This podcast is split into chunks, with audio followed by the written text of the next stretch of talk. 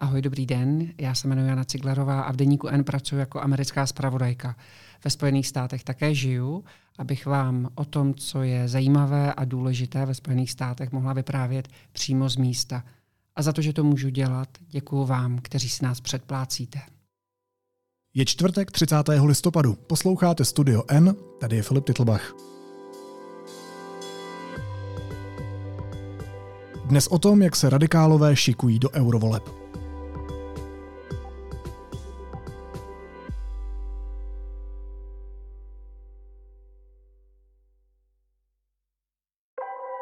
Politické strany se už připravují na eurovolby. V létě příštího roku bude chtít v koalici uspět nejen ODS. Síly spojily i SPD s Trikolorou, komunisté se šikují do levicové koalice Stačilo. Jaké mají šance a s jakou strategií Tomio Okamura a předsedkyně KSČM Kateřina Konečná k volbám přistupují?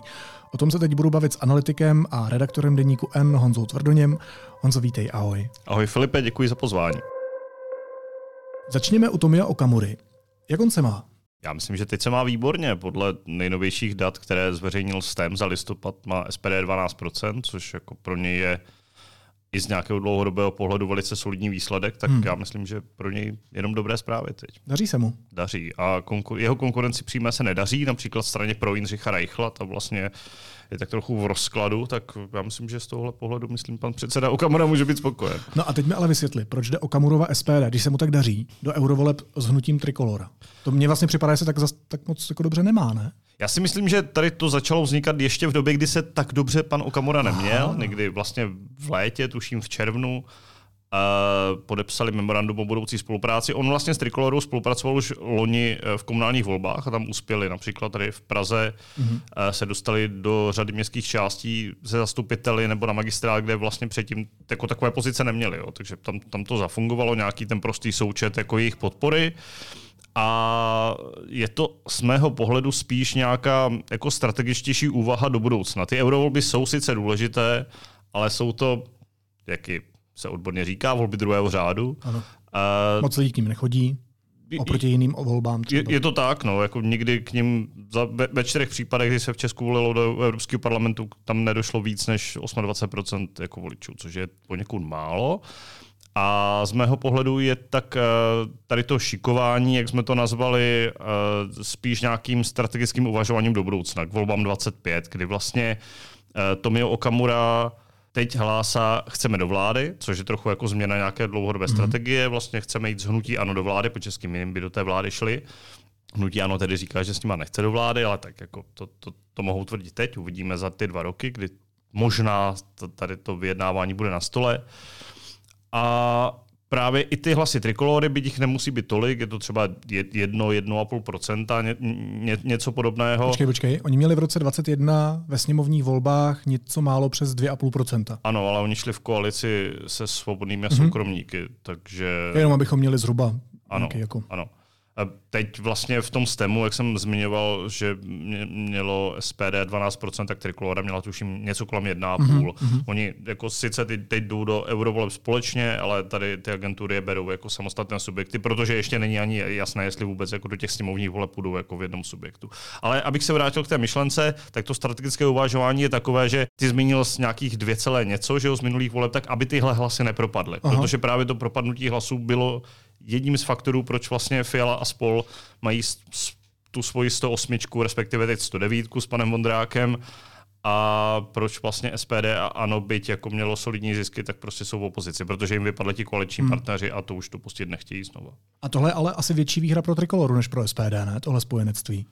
Je to asi takový win-win z mého pohledu. Ono samozřejmě uvidíme jako jaká místa třeba na té eurokandidáce Trikolora bude mít. Hmm. Já jsem uh, se o tom bavil jak uh, s Tomi Okamodou, tak uh, s paní Majerovou, předsedkyní Trikolory. A to ještě není úplně jasné. Vlastně v sobotu uh, bude zveřejněno uh, pořadí na čele kandidátky, první tři.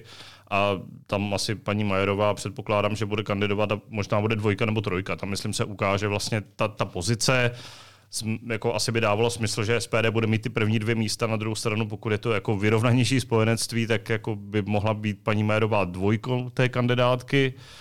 A tam vlastně uvidíme, no, protože jako jedna věc je, ano, jako jdeme spolu, na druhou stranu, jako pokud budou i potom třeba ve sněmovních volbách potenciálně mít jako člověka v, na těch krajských kandidátkách na třetím, čtvrtém, pátém místě, hmm. tak hmm. jako to, to je hezký, ale prostě dostanou třeba tři mandáty. Že jo? No, pozor na kroužkování, Piráti by mohli vyprávět.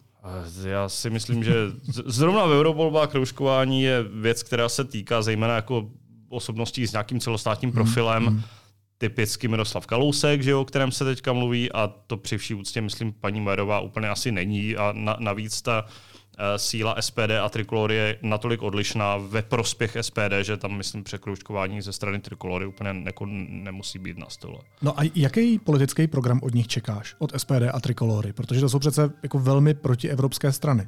No tak přesně takový program od nich čekám. Takže jdou do týle nepřítele, nebo je to? Tomio Okamura vlastně k tomu říká proti migraci, pochopitelně. Politika Evropské unie, jak vidíme za posledních deset let od roku 2015, se rovná migrace. Rovná se migrace z afrických a islámských zemí. Chceme reformovat Evropskou unii ve smyslu samostatné suverénní státy, chceme referendum o vystoupení z Evropské unie, což se teda nestane. Mm. Chceme vlastně zrušit Green Deal, což se teda taky úplně nestane. A chceme, aby naše frakce se stala tou nejsilnější v Evropském parlamentu, což se taky nestane. Ale eh, vlastně všechny ty akcenty, které on říká, migrace, Green Deal a nebo proti vetu, nebo proti rušení veta, hmm. je vlastně něco, co říká i hnutí ANO a co říká třeba i ODS.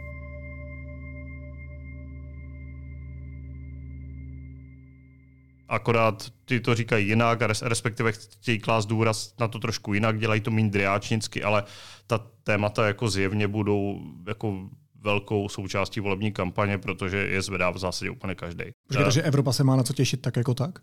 Ty po mně chceš titulek, Filip. tak tady ho máš. Ano, je to, je, je to určitě tak. No, tak jako tyhle volby budou zajímavé jednak v tom, že tahle témata, o kterých se bavíme, budou jako otvírána s velkou intenzitou a do toho ještě bude druhá linie a to bude ta vnitrostátní, kde vlastně uh, část, a to bude zejména z mého pohledu hnutí ano, pojede vlastně ostrou protivládní kampaň, jako takové nějaké referendum o Fialovi a i to je z mého jako úhlu pohledu asi důvod, hmm. proč vlastně koalice spolu jde spolu, aby měla šance vyhrát a aby prostě ano nemělo tady 25% a ODS tady 14%. To by vypadalo poměrně zle. Já mezi nás položím ještě uh, jeden průzkum, a to je víkendový průzkum Kantar.cz pro českou televizi, podle kterého podporuje další posílání zbraní napadené Ukrajině méně než polovina Čechů. Vlastně je to úplně poprvé, co se to přehouplo. Um, Češi chtějí pomáhat Ukrajině stále méně. Kdo za to může? Může za to Okamura, protože burcuje, může za to Babiš, může za to Fiala, protože se lidi mají špatně, stávkují a tak dále. Nebo kdo za to může vlastně? já nejsem sociolog, ale myslím, že za to může ten průběh války. Jakože už je to prostě dlouhé a hmm. jak se kumulují ty jednotlivé krize, předtím covid, teďka válka, možná druhá válka, dopady z toho například v cenách energií, v cenách obecně a nějaké, nějaké obecně vyčerpání té společnosti je z mého pohledu patrné a vidíme to právě jako v těch řekněme, projevech nespokojenosti, o kterých jsi mluvil, tak eh, to bude asi součást toho, proč jako část lidí je, řekněme, stále víc rezervovaná k té věci. Já si teda myslím, že zrovna ty čísla Kantaru jako nejsou nějak tragická, jo? Jako, že, že je to vlastně přirozené a vidíme to na řadě jiných průzkumů, o kterých jsme psali, ať od Ipsosu nebo STEMu, které vlastně ukazují, že nějaké naladění vůči té válce se vlastně sformovalo tak nějak v létě po vypuknutí, mm, mm. takže v létě 22 a od té doby jsou jako ty postoje poměrně jako stabilní. A myslím, tak že... ono to není překvapivé, protože ono to kontinuálně klesá. Vidíme to čáru, jak mírně klesá. Ale není to, jako není to tak dramatické z mého pohledu. A... No ale ten narrativ se mění. Česko je na jednou zemí, kde společnost říká, už úplně nechceme vojensky podporovat Ukrajinu. Doteď bylo Česko opakem tak samozřejmě je otázka, jako co si pod tím kdo představí. Jestli je to jako, že posíláme někam tanky, anebo posíláme někam munici nebo zbraně přímo, anebo prostě platíme třeba výcvik. Jo? Já hmm. myslím, že kdybychom šli do nějakých podrobnějších otázek a odpovědí, tak ta čísla mohou vypadat jinak.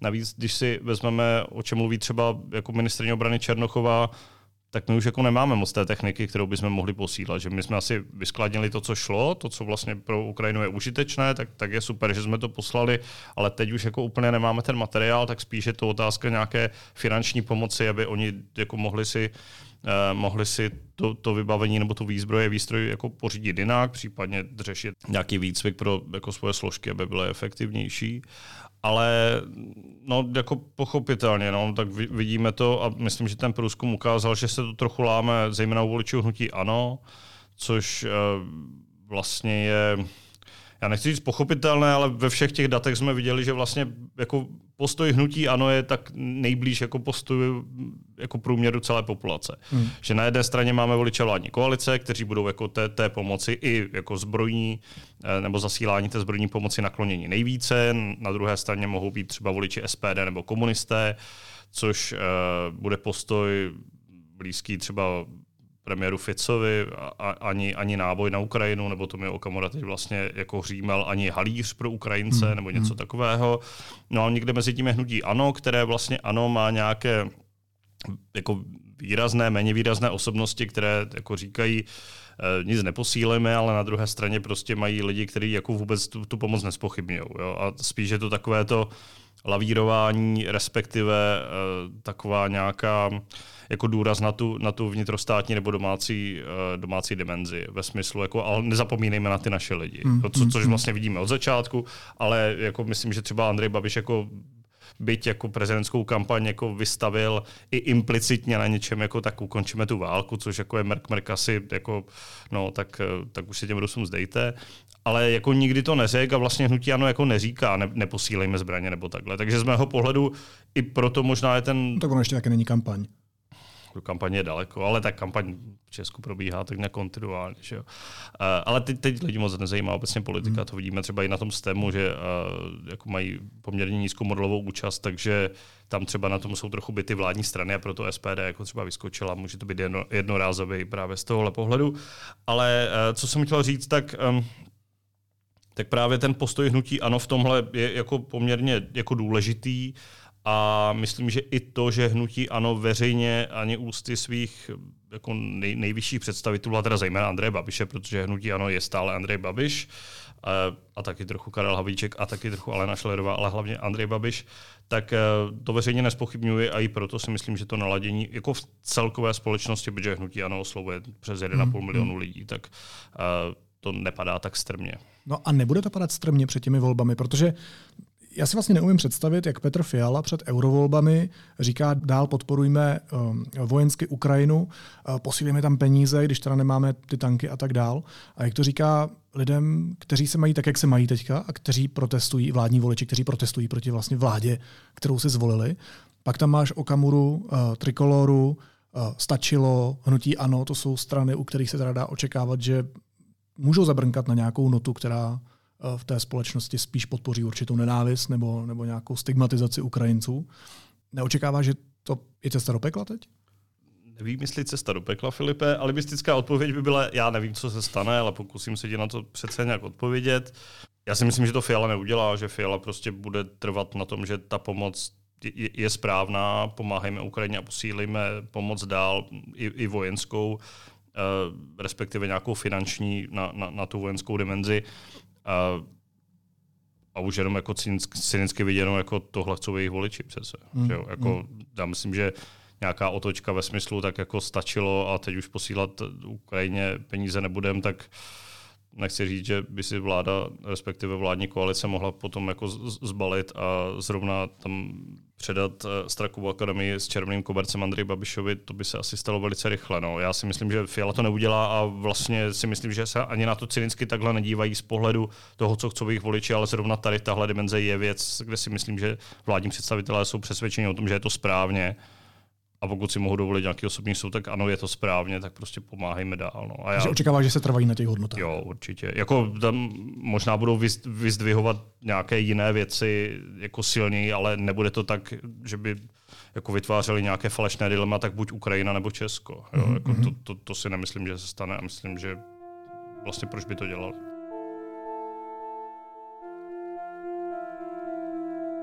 Pojďme se teda ještě podívat na jinou koalici, která se teďka šikuje do eurovoleb a která je taky proti evropsky naladěná. A to je koalice, která se jmenuje Stačilo.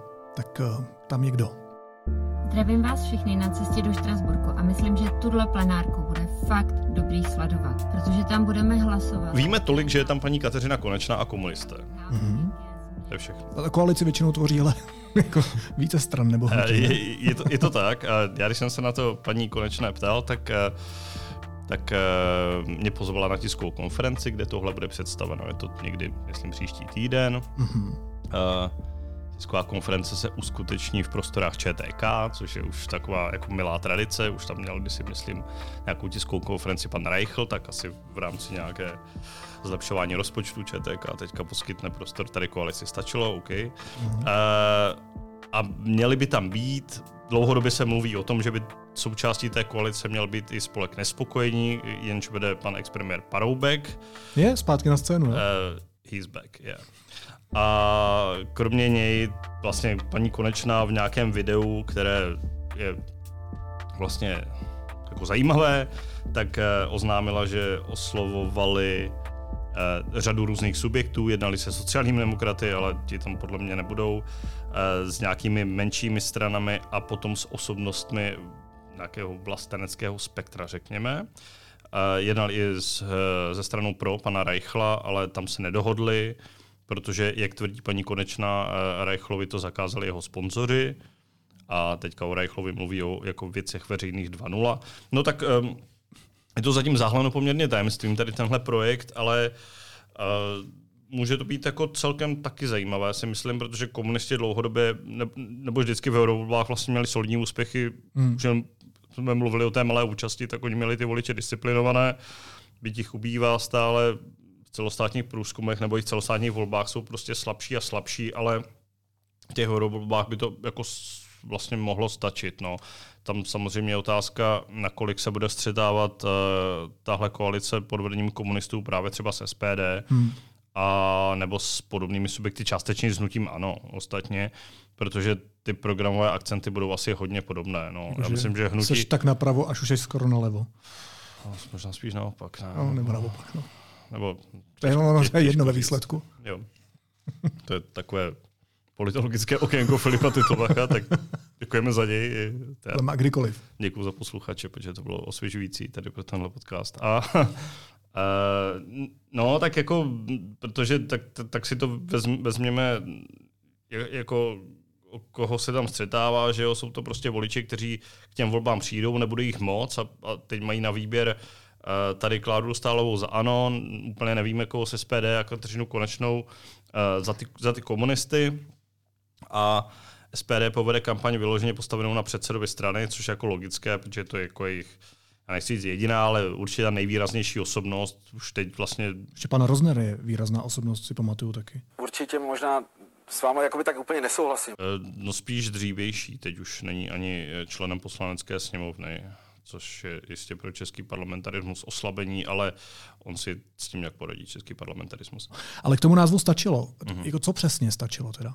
Fialo stačilo. Vládo už stačilo. A. Přesně tady tohle jsou věci, které oni už teďka komunikují, eh, respektive využívají na nějakých jednoduchých grafikách. Vlastně mi to přijde celkem dobrý, jo, jako tam potřebuješ právě v volbách vyloženě zmobilizovat své vlastní příznivce. U některých jako voleb ta, ta mobilizace je vysoká sama o sobě a ty potřebuješ spíš odradit tu konkurenci, ale tady, tady ti jde o to, abys prostě zmobilizoval ty své vlastní a a jestli to bude postavené jako zejména na kritice vlády z nějakých jako silnějších pozic než hnutí ano, tak hmm. jako nevím, těch 5% klidně můžou získat. Pardon, ale za sebe říkám, stačilo. Kromě toho, že jste si na nás ušili Lisabon, u kterých jste se lidí ani nezeptali, jak to teda vidí dál, jestli takovouhle Evropskou unii chtějí, tak tohle už je definitivně odebrání všeho. Tak si na to dejte pozor.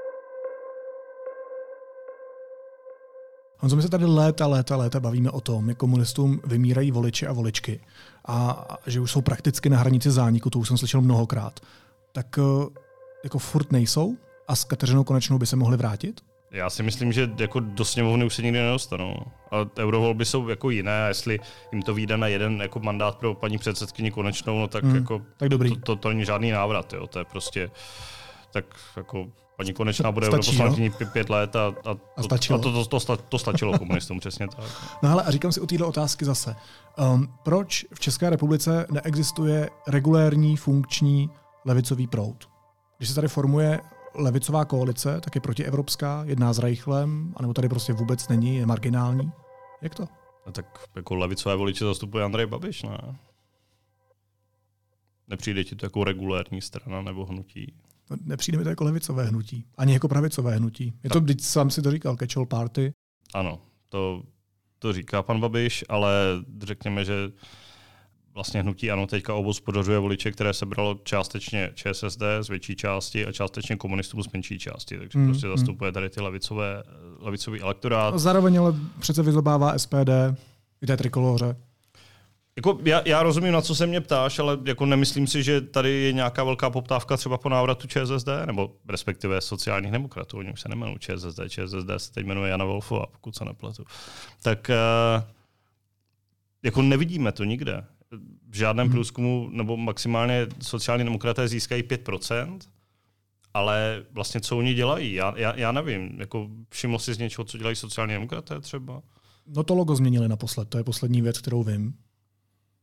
No, takže řekněme, že A nedělají, barvu, ne? že nedělají nic podle tebe tím pádem, protože prostě tohle se stalo někdy před půl rokem. To je a hezká barva, ta cihlová. to, to, to je skvělý, no. to je volební trhák, co? No nefungují, samozřejmě nejdou vidět, ano. No, jako z mého pohledu, že jo, tak to naše stranické, st- stranické pole se jako do jisté míry zredukovalo tím, že prostě Andrej Babiš drží třetinu hlasů, Hmm. většinu z toho ano budou jako voliči, kteří jako historicky volili jako levici a jako nevidím tam úplně prostor pro to, aby ta tradiční levice v úvozovkách se nějak jako snažila o návrat. Asi jako říkalo se, že součástí téhle vlády jsou Piráti, kteří by mohli jako částečně tuhle roli hrát. Já nevím, to Piráti spíš jako ta- ta- tam než jako osa pravice, levice spíš jako oslovují liberály, kdybych to bral takhle, jako spíš nějak jako kulturně nebo, hmm. nebo jinak, než právě vyloženě na té ekonomické ose. A jako úplně jako, jako nevidím, proč by měl jako vyloženě volič, který jako má nějaké levicové inklinace, eh, od Andreje Babiše přijít k Michalu Šmardovi. Protože u toho Babiše má prostě jistotu, že jako bude mít jako silný hlas a velmi pravděpodobně jako může být třeba příští premiér. Michal Mm, Šmarda, mm, jako, mm. když to půjde dobře, tak, tak dostane 5,01%. No. Nebo tři, To by jsou nešlo. aspoň peníze. Jsou, ale nešlo by to moc dobře. No a, a říkám si, jo. Je to eh, málo peněz. je to, té pěti koalici hodně pomohlo to, že jela notu antibabiš a to, že tady prostě Andrej Babiš dlouhá léta vládl, ještě v šiku s Milošem Zemanem. To už asi nebude funkční, ne? To funguje pořád. Funguje to pořád? Já myslím, že to je jeden z důvodů, proč vlastně vládní koalice, byť má takový propady důvěry a takové naštvání i jejich voličů, prostě nestrácí v těch modelech. Fakt? Neslábne to kvůli tomu, jo? Hmm. Vidíme to na nějakých průzkumech, že Takže kdyby Andrej Babiš odešel z čela ANO, tak se stane co?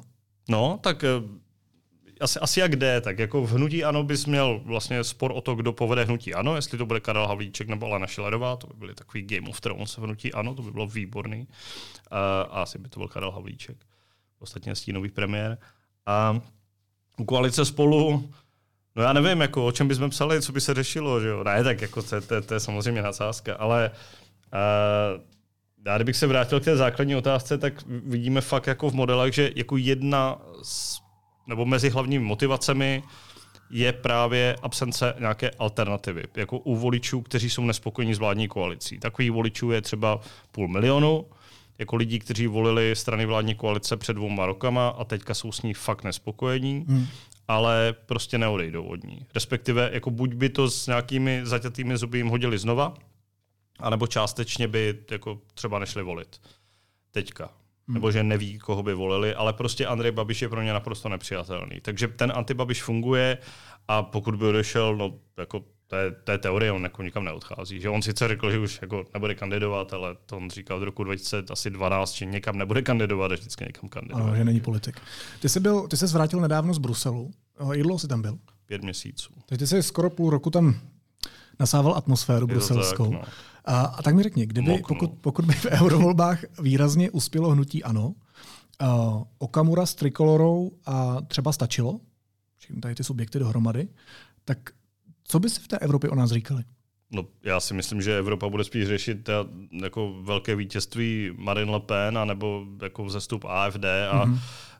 hnutí ANO je silné už teď. Jo. Tak to, to, na, navíc hnutí ANO v Evropské unii je prostě členem jako liberální frakce a je vlastně vyloženě jako pro unijní, pro integrační je součástí jako toho mainstreamu. Jo. To prostě Andrej Babiš tady něco vykřikuje, ale on je prostě v evropské rodině v úvozovkách tady uh, s Šimečkou vlastně z progresivního Slovenska hmm. a na druhé straně jako s Rutem jako z Holandska. Jo. Tak prostě uh, to, podporuje Fica. To nějak nepřekvapí. Konečná je tam už teďka, která podle mě nemá vůbec žádný vliv, protože jako členkou frakce jako levice, která jako nemá žádný vliv, a eh, SPD tam má teďka dva europoslance, z nichž prostě jeden eh, SPD opustil, že jo, pan Blaško, hmm. který hmm. se s nima rozhádal někde kolem prezidentských voleb a pak tam má pana Davida, který jako při vší úctě asi taky není úplně nejvlivnější europoslanec. Ostatně ta frakce ID jako není významná teď. Jo? Tomio Okamura sice říká, chceme, aby ta frakce byla nejsilnější, protože tady máme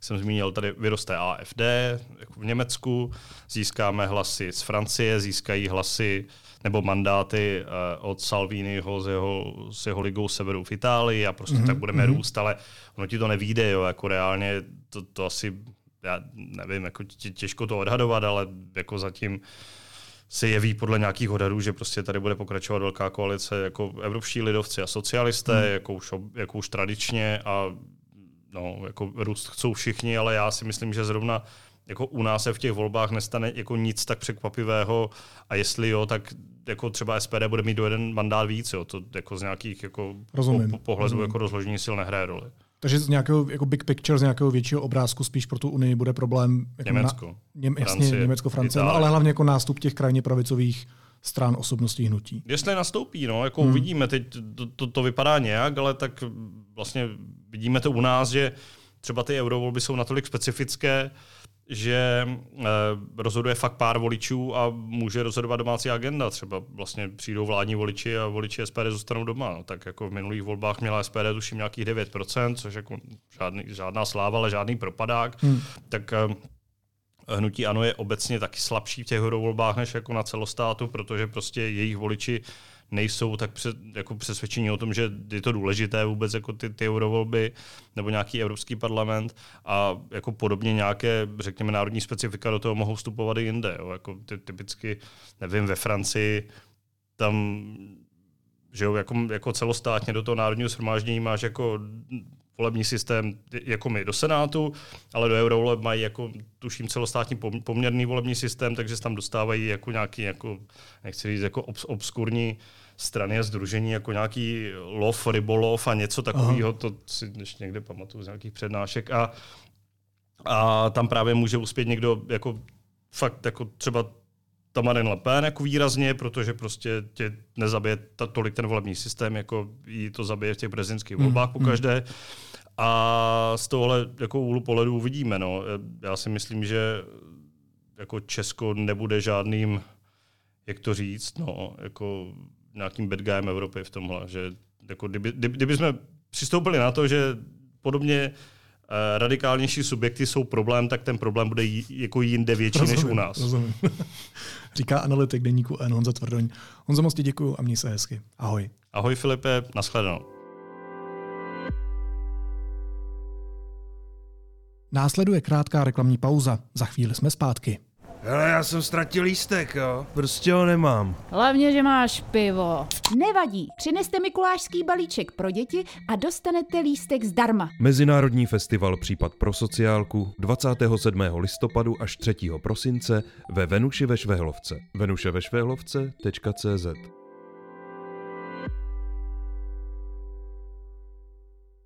A teď už jsou na řadě zprávy, které by vás dneska neměly minout.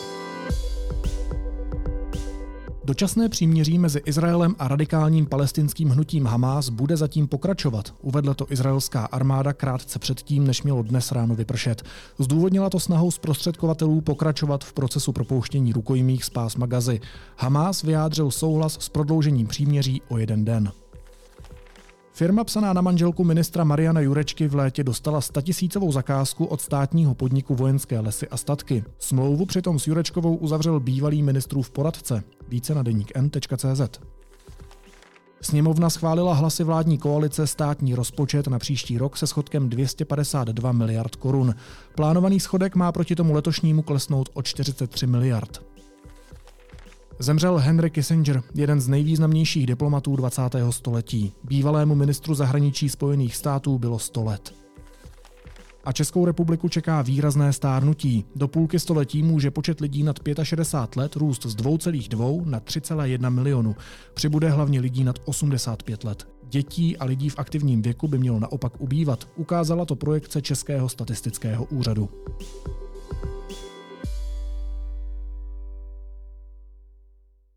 A na závěr ještě jízlivá poznámka. Šéf hnutí Ano Andrej Babiš slovně napadl ministra financí Zbyňka Staňuru, když ho i s jeho manželkou obvinil z nekalých praktik. To ve sněmovně vyvolalo konflikt, za který se pak Andrej Babiš pokusil omluvit. A pokud, eh, pokud samozřejmě se o to dotklo a není pravda, že tam dělal kšefty v Opavě přes firmu, kde byla jeho manželka, tak se omlouvám. Na druhé straně vy deset let urážíte moji rodinu, zneužili jste mého syna, jako utočili jste, objednané trestní stíhání jo, a tak dále. No můžete bouchat, kolik chcete, jo. Takže buďte rád, že jsem se omluvil jenom za citaci z médií. To jsou ty vůbec nejlepší omluvy. Promiňte, ale jste mnohem horší než já a buďte rádi, že jsem se omluvil. No, já mám lepší řešení. Staňura versus Babiš. Clash of the Stars 2024. Díky moc a vidíme se na dalším kleši. Ahoj!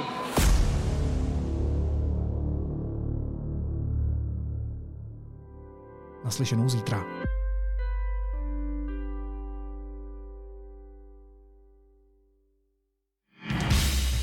Baroko, Brando, Bohem.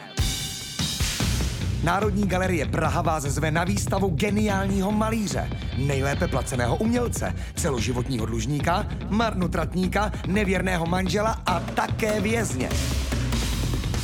Výstava Petr Brandl, příběh Bohéma ve Valčtejnské jízdárně do 11. února 2024.